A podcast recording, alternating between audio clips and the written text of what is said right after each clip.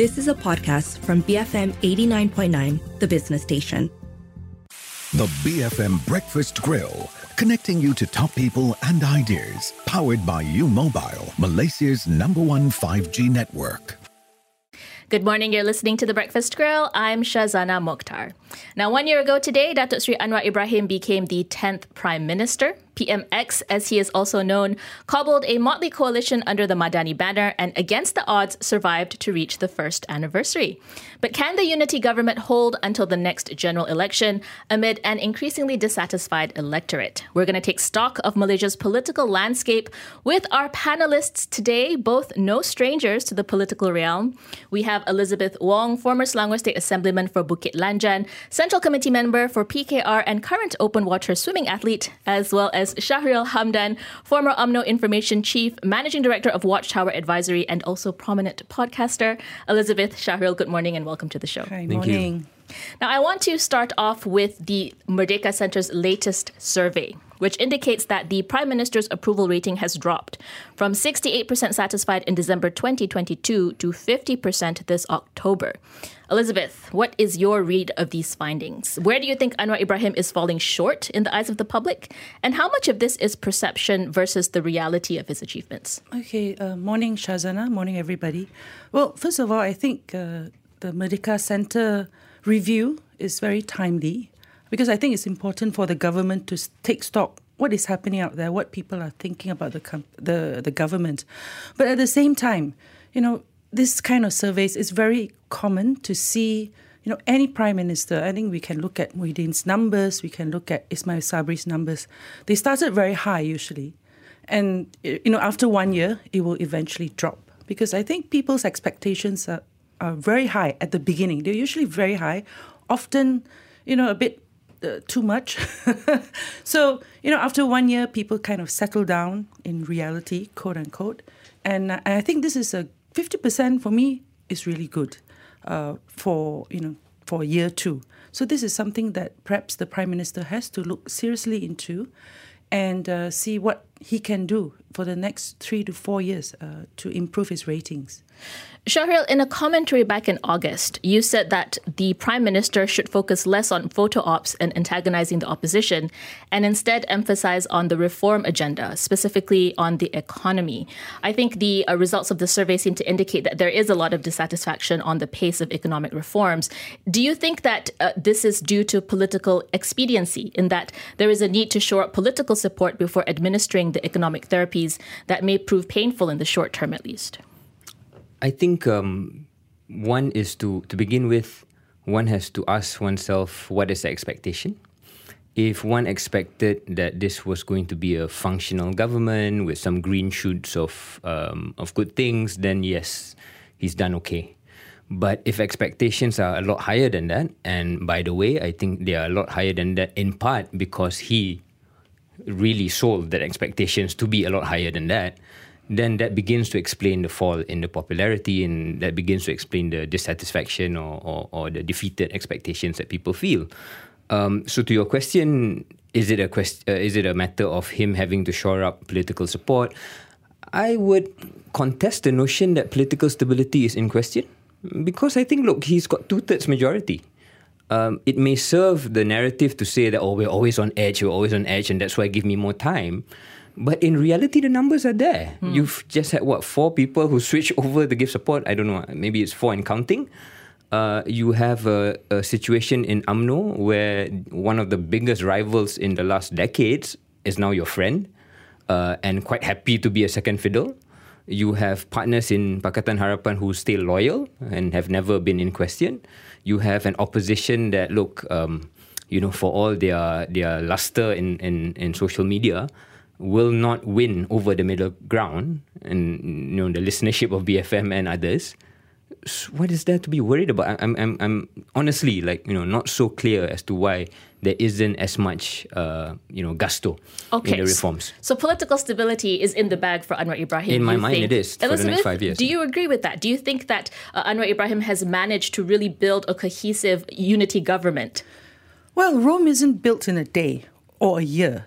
So Although, of course, I know what Shahril said, it looks stable. You have the numbers, you have different parties uh, coming together. But let's all remember this is the first time the different parties are working together. It's the first time Pakatan Harapan, Keadilan, DAP is sitting down on the same table with UMNO, uh, with parties, uh, you know, GPS, GRS, so on and so forth. So it's not exactly that easy. Mm. not as easy as people think. You know, it's like not coming together, you know, coming together and, you know, holding hands. It doesn't work that way. So each party, they've got different principles, competing interests. So I think for Anwar Ibrahim to come to get everyone together and agree on a certain agenda, it takes a certain skill. So I, I think he's, if you look at what's been going on for the past one year, he's been trying his best. And I think after this one year, the next sec- perhaps the second and third year, he, will he will find it a little bit easier. Consensus have you know has to be built between all parties. This is not a one man show. This is not a one party government. Uh, you know, everyone has to come to the table on issues. Elizabeth, where do you think the main fissures are in the Madani government coalition? Yeah, I mean, you coming from PKR within Pakatan Harapan, as you mentioned, uh, joining hands with once full Barisan Nasional UMNO, uh, and with all the other component parties as well, especially from East Malaysia, where do you think are the pain points in this relationship that need to be nurtured and tended to uh, moving forward? I think first the grassroots. I mean, until today, if you look at the different uh, political parties, the, their grassroots are still rather uncomfortable about working with each other. So you can have, uh, you know, the state elections or the by-elections that have been going on. You do see some cohesion. You do see a lot of um, uh, solidarity. You know, we do, we have we're sending people to Kemaman, for example, uh, to assist in a campaign. But you know, it takes time. As I said, one year is a very short time. I still remember when I was in Exco for the first time in 2008 after becoming government. It wasn't easy. It wasn't easy working with uh, different political parties, uh, trying to, you know, impress the civil service and work with them. So it takes time. Uh, first year is always very, you know, bumpy. I, as I said, I am expecting great things in the next uh, 24 months or so. Okay, so you have still have those high expectations uh, that began at the beginning yeah. of the year, perhaps. Shahril, after GE15, you were against UMNO joining the government. Uh, you stated that it would be better for the party to focus on rebuilding the Barisan Nasional Coalition and internal reforms. One year later, I mean, UMNO seems to be doing pretty well, um, I guess, uh, combining with PH. Is it? Uh, it kind mm. of the opposite of what you've advised? It's doing well? You don't think so? How is it doing well? Well, they've got their uh, they've got their seats in government. They've got their ah. seats yeah, in. in that way, they're doing well. Okay, uh, they're doing very very well because they have power and they have a government position, and if that's what matters to them, then yeah, they're doing very well. Okay, so you would agree that they have done well, but does this put the kibosh on any desire to reform or reset within UMNO? Does this mean that UMNO isn't going to change uh, as much as how perhaps some people have been expecting it, given their rather dismal uh, results in recent elections? Exactly. So that's exactly the point. The dismal results in um, in recent events, and um, for me, I think UMNO is happy to play second fiddle. Uh, they are quite pleased with the uh, positions that they've been given. That seems to be the rallying cry or the rallying call. Uh, the fact that they are in power or they are in government seems to be the end in and of itself. That's not the UMNO that I remember, uh, but I guess things change. Hmm. So where do you think UMNO will go from here then? You see them as playing second fiddle. You don't see them going from strength to strength, I suppose. What exactly would torpedo their position at the moment from, I guess, your projections? They will always be relevant as a junior partner that gives the um, semblance of a Malay support, right? So they'll always be there, the way Amanah is there. Um, so you're equating but, uh, UMNO with an Amanah? I think it's uh, it's similar. Both of them appear to play a similar function. Of course, UMNO always has a core uh, support base. Not always. Someday, someday it might not be there anymore, but for now, it still does uh, have that uh, it knows how to speak the Malay narrative, the Malay rhetoric, eh, you know, so it appeals to that section. But um, I don't see UMNO inspiring um, people the way it was, uh, it wanted to at some point in the past it's it's there. It fills up the numbers. It shows that look, uh, we have a Malay component party. We have Malay support. Never mind that the Malay support is less than fifty percent. Never mind that it's, it's you know we've lost that completely, uh, that that front seat completely to Perikatan Nasional. That's not the point. The point is at least we are there. Uh, so someone told me that half of life is about showing up. So I guess that's what UMNO UMNO helps with. Right? Well, good job. Eh, But uh, I, I want to jump in at this do, point. Elizabeth. Yeah. I think this is uh, democracy dem- maturing because in the past 60 years, we've only got one dominant party uh, ruling the state, uh, not the state, sorry, ruling the country for such a long time. So now, you know, with its hegemony being broken or being, you know, weakened. So now you see different players coming, you know, to the party. And I think it's a good thing. I'm, it's good that there's no one dominant party in the Perpaduan government. It's good that you have different parties have got different say, uh, different influences, and uh, as I said, it takes time. But I'm I like what's going on. I don't like it if there's one party, even our party, leading or you know pushing things through. Right. But at what point, Elizabeth, do you would UMNO at some point become a liability to Pakatan Harapan? Because what uh, Shahril painted is that they are going to slowly lose the support of the Malay majority that they had claimed for for so They've long, lost it. right? Or they've lost it, as uh, as the evidence can say. So. At what point will PH be seen to be in danger because they're propping up an old power, essentially? Well, if you look at different coun- uh, other countries, uh, how coalition parties work, at the end of the day, it's about who has the numbers and who, after general elections, can form the government. So, why I, why I talk about maturity is because today we don't have to fall into the usual trap of saying that this is the traditional uh, party uh, alliances that we are so used to that we have to keep going back to. We can form new alliances after the next gen- general elections, for example. And I think this is going to go on for some time, and it's good for Malaysia that no one party, and you know, after this, can dominate the national narrative. I'm speaking to Elizabeth Wong, former Selangor State Assemblyman for Bukit Lanjan, and Shahril Hamdan, Managing Director of Watchtower Advisory. After the break, we're going to discuss how the opposition has fared in the one year post GE15 and how committed the Madani government is in leveling the political playing field. Stay tuned, BFM 89.9. You are listening to The Breakfast Grill, brought to you by U Mobile, Malaysia's number one 5G network. You are listening to The Breakfast Grill. I'm Shazana Mokhtar, and today we're discussing a political review of one year under the premiership of Datuk Sri Anwar Ibrahim with Elizabeth Wong, former Selangor State Assemblyman for Bukit Lanjan and Central Committee member of PKR, as well as Shahril Hamdan, former UMNO Information Chief and Managing Director of Watchtower Advisory.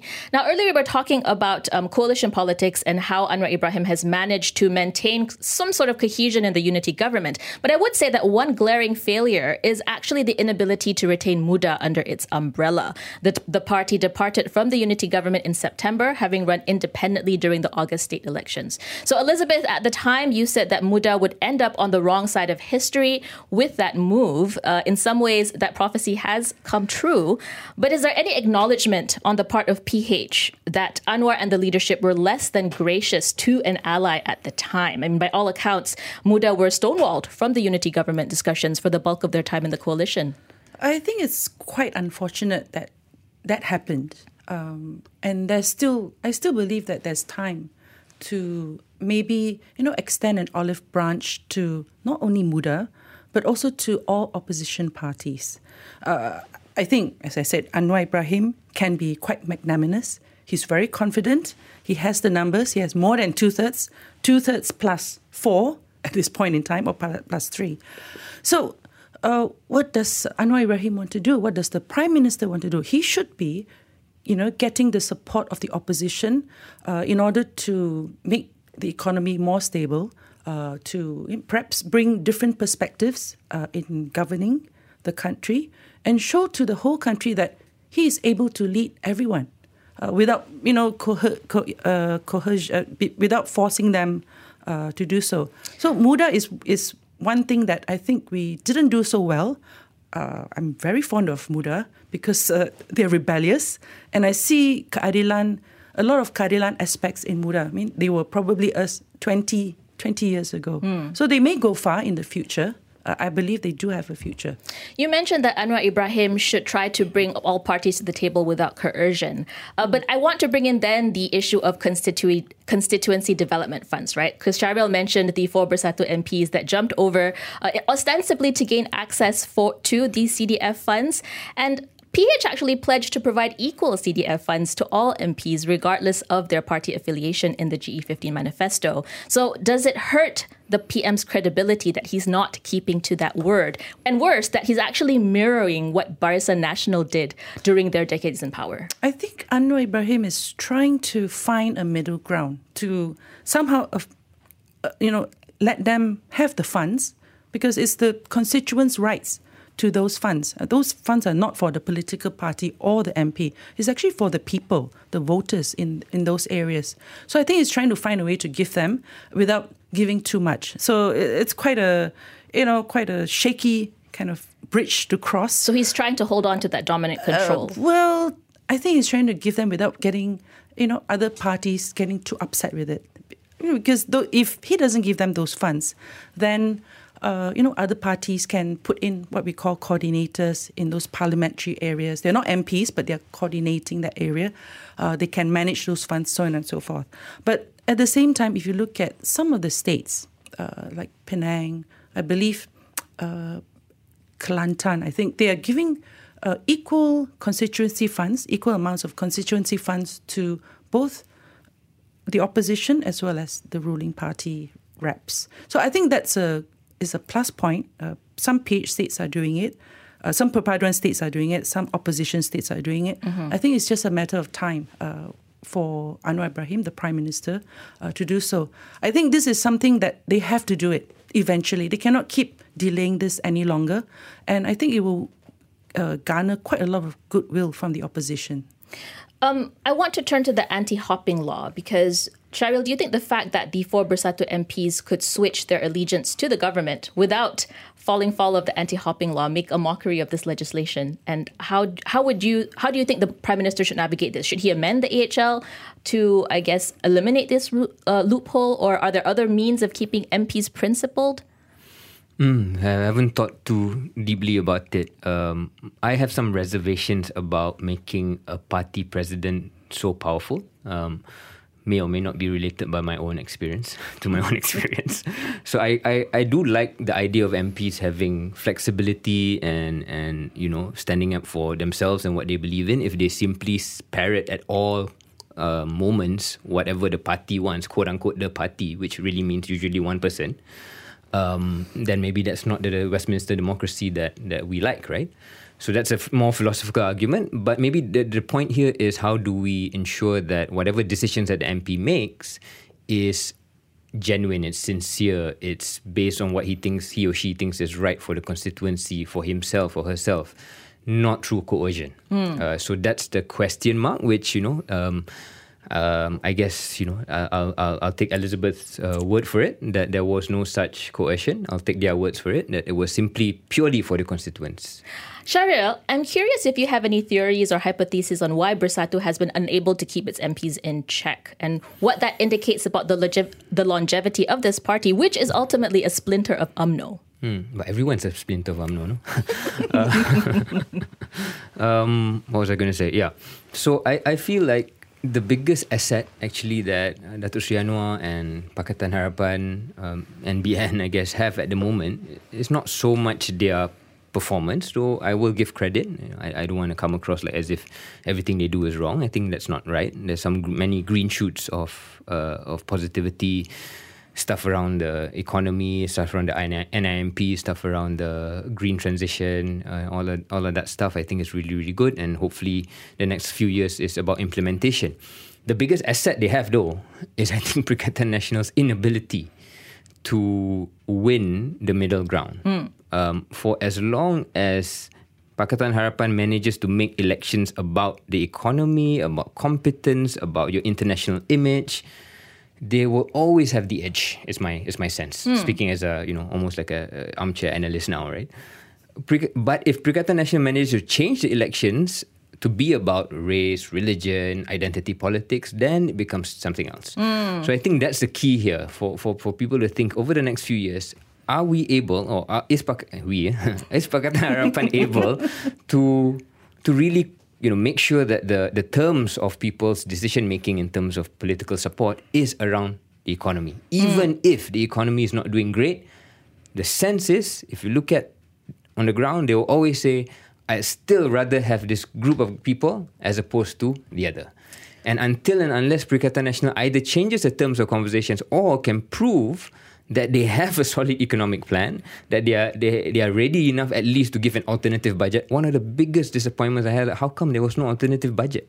How come there was no real commentary around the budget or around uh, economic policy? They don't have that. And what they do have though is uh, let's cancel Coldplay.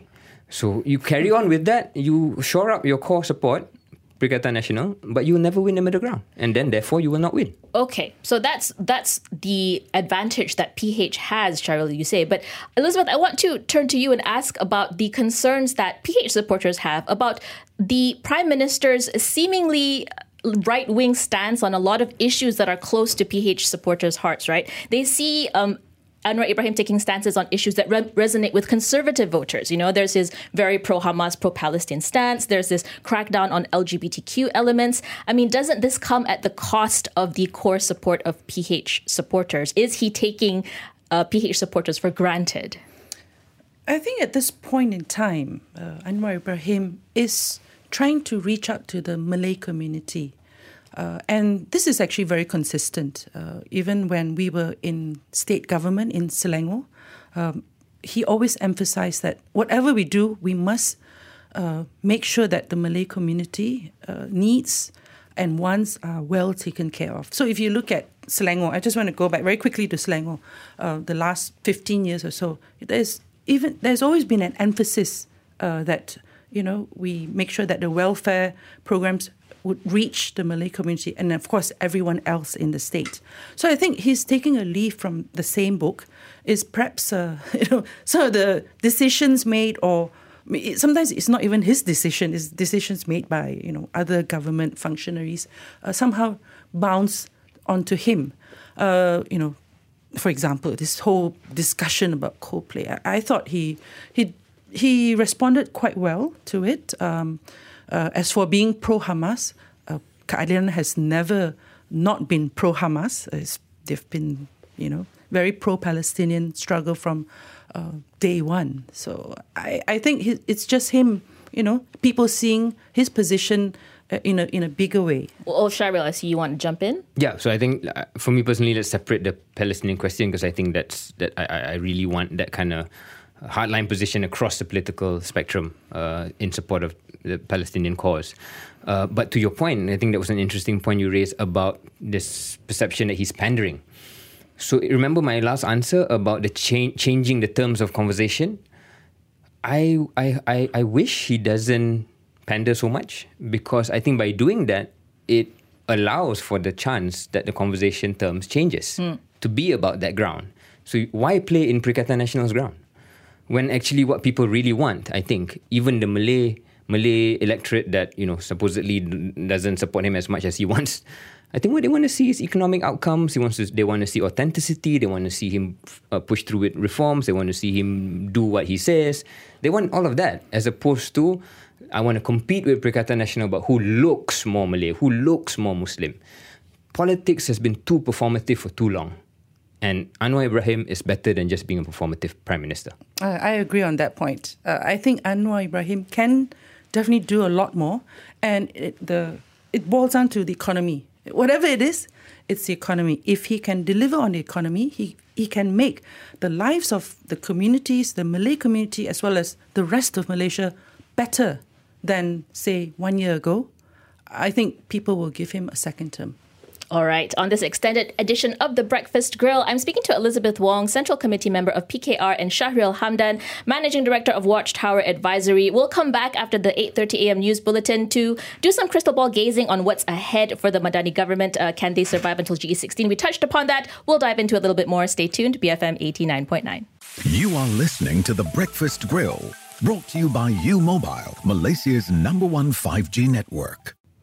Good morning. You're listening to an extended edition of The Breakfast Grill. I'm Shazana Mokhtar, and with me on the show today are Elizabeth Wong, former Selangor State Assemblyman for Bukit Lanjan and Central Committee member of PKR, and Shahril Hamdan, former UMNO Information Chief and Managing Director of Watchtower Advisory. Now, earlier on in the conversation, we were talking about the strength of the coalition. We were talking about some of the priorities that the Anwar Ibrahim government seems to be looking at and, and where he really should put his focus on, which is the economy, as both of you have agreed on. I do want to look at an issue related to, I, I think, the worrying trend towards a restriction of rights and freedoms. And I think we have seen the Madani government go back on pledges to abolish draconian laws. They're proposing uh, constitutional amendments to citizenship laws that can call into question the empathy and humanity of the administration.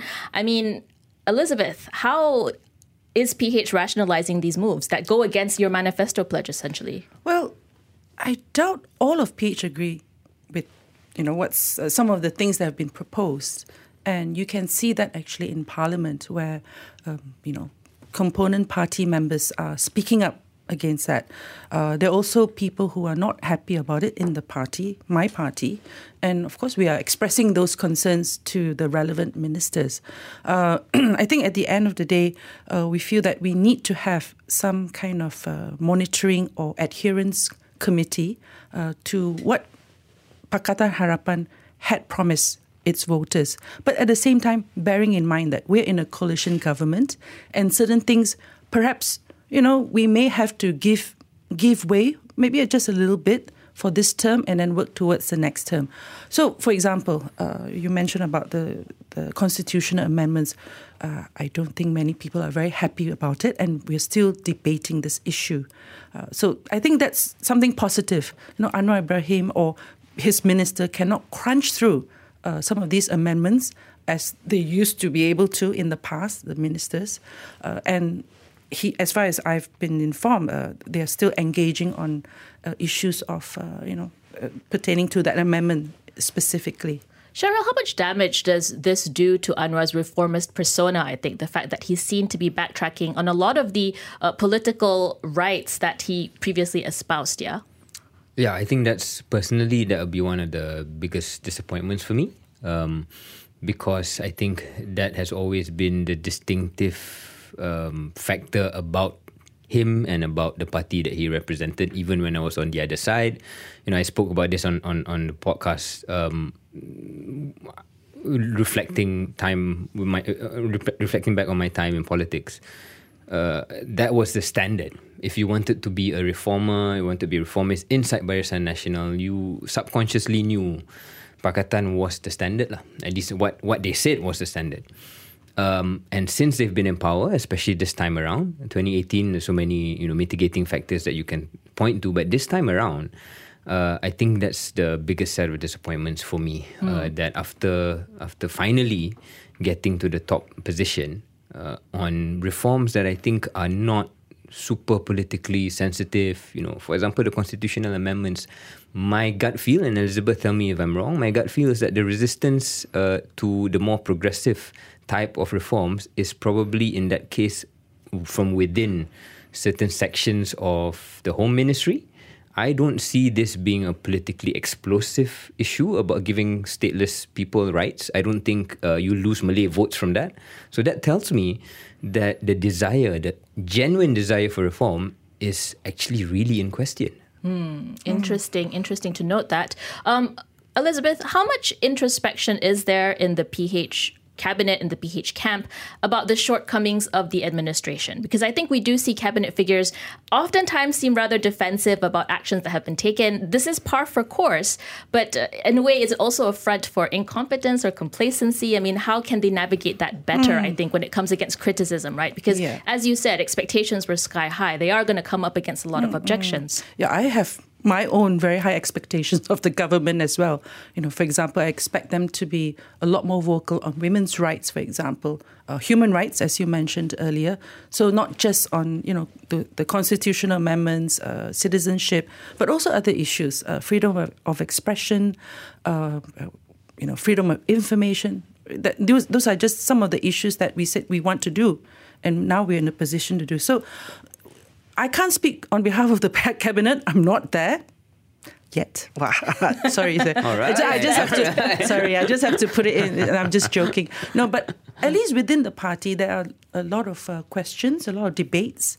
Uh, you know, in the WhatsApp groups, for example, and and some people, at least from Keadilan, they are speaking out. They seem to be the odd one out, but we do have MPs, uh, you know, putting out statements saying that this is not right. This is not what the government should do, and the prime minister should be looking into this issue. So there is some uh, some leeway, some freedom for our party in Keadilan to speak up against things that we feel are important to the people. Okay, so at least in the back rooms, you are seeing a lot of debate come out, and even Definitely. coming up to the front in some points. Okay, can I just jump in of and course. say, you know, um, I, I, empathize with that. I, I, I remember using that line many, many times, Elizabeth, and, and I think if I can humbly suggest, uh, don't back down on things you really believe in. That's one of my biggest regrets. And so I think, you know, if there is genuinely resistance, not resistance, lah, but you know, dissent on things that matter in a matter of policy uh, and principle, I think if, if you and your colleagues can do more, that'd be great.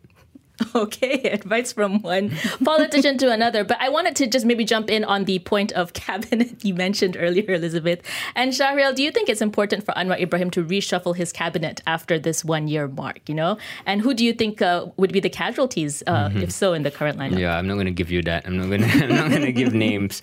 Uh, but I've yeah we I've been on record saying that I think uh, a reshuffle is necessary, even though it's only been a year. Uh, there clearly is some you know underwhelmingness about some of the performance of the cabinet as a whole.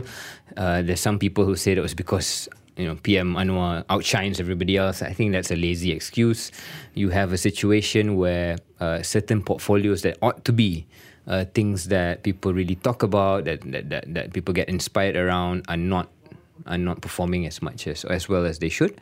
Uh, he can figure out his politics whether it's just literally reshuffling people around to maybe portfolios that they are more suited to or better at, uh, or he wants to add more people in. That's that's his call. But I think um, one that is absolutely clear to me is uh, MOF two.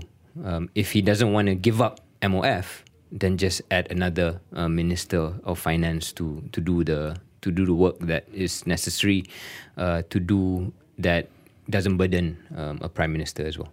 Okay. We have maybe about two or three minutes left. And I think I just want to maybe reflect on the current political environment because, Shahril, in a recent podcast episode, you said that the current political climate made being a politician untenable for you. You weren't interested in, in mm. I guess, the political landscape. And this was mentioned in the aftermath of Syed Saddiq's conviction in the High Court. I mean, can you elaborate on that? Why do you say that the current political situation just isn't attractive uh, for a young politician like yourself? So I, I, can only speak for myself. You know, I don't pretend to speak for the generation.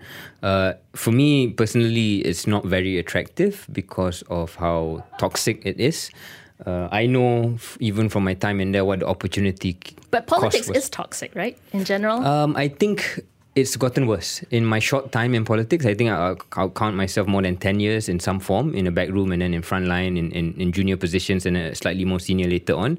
Uh, it's, it's worsened. Um, when I started out, I think there was, there was really um, the kind of tox- the kind of competition, the kind of debates we had were less toxic than now, less divisive, and extremely personal these days.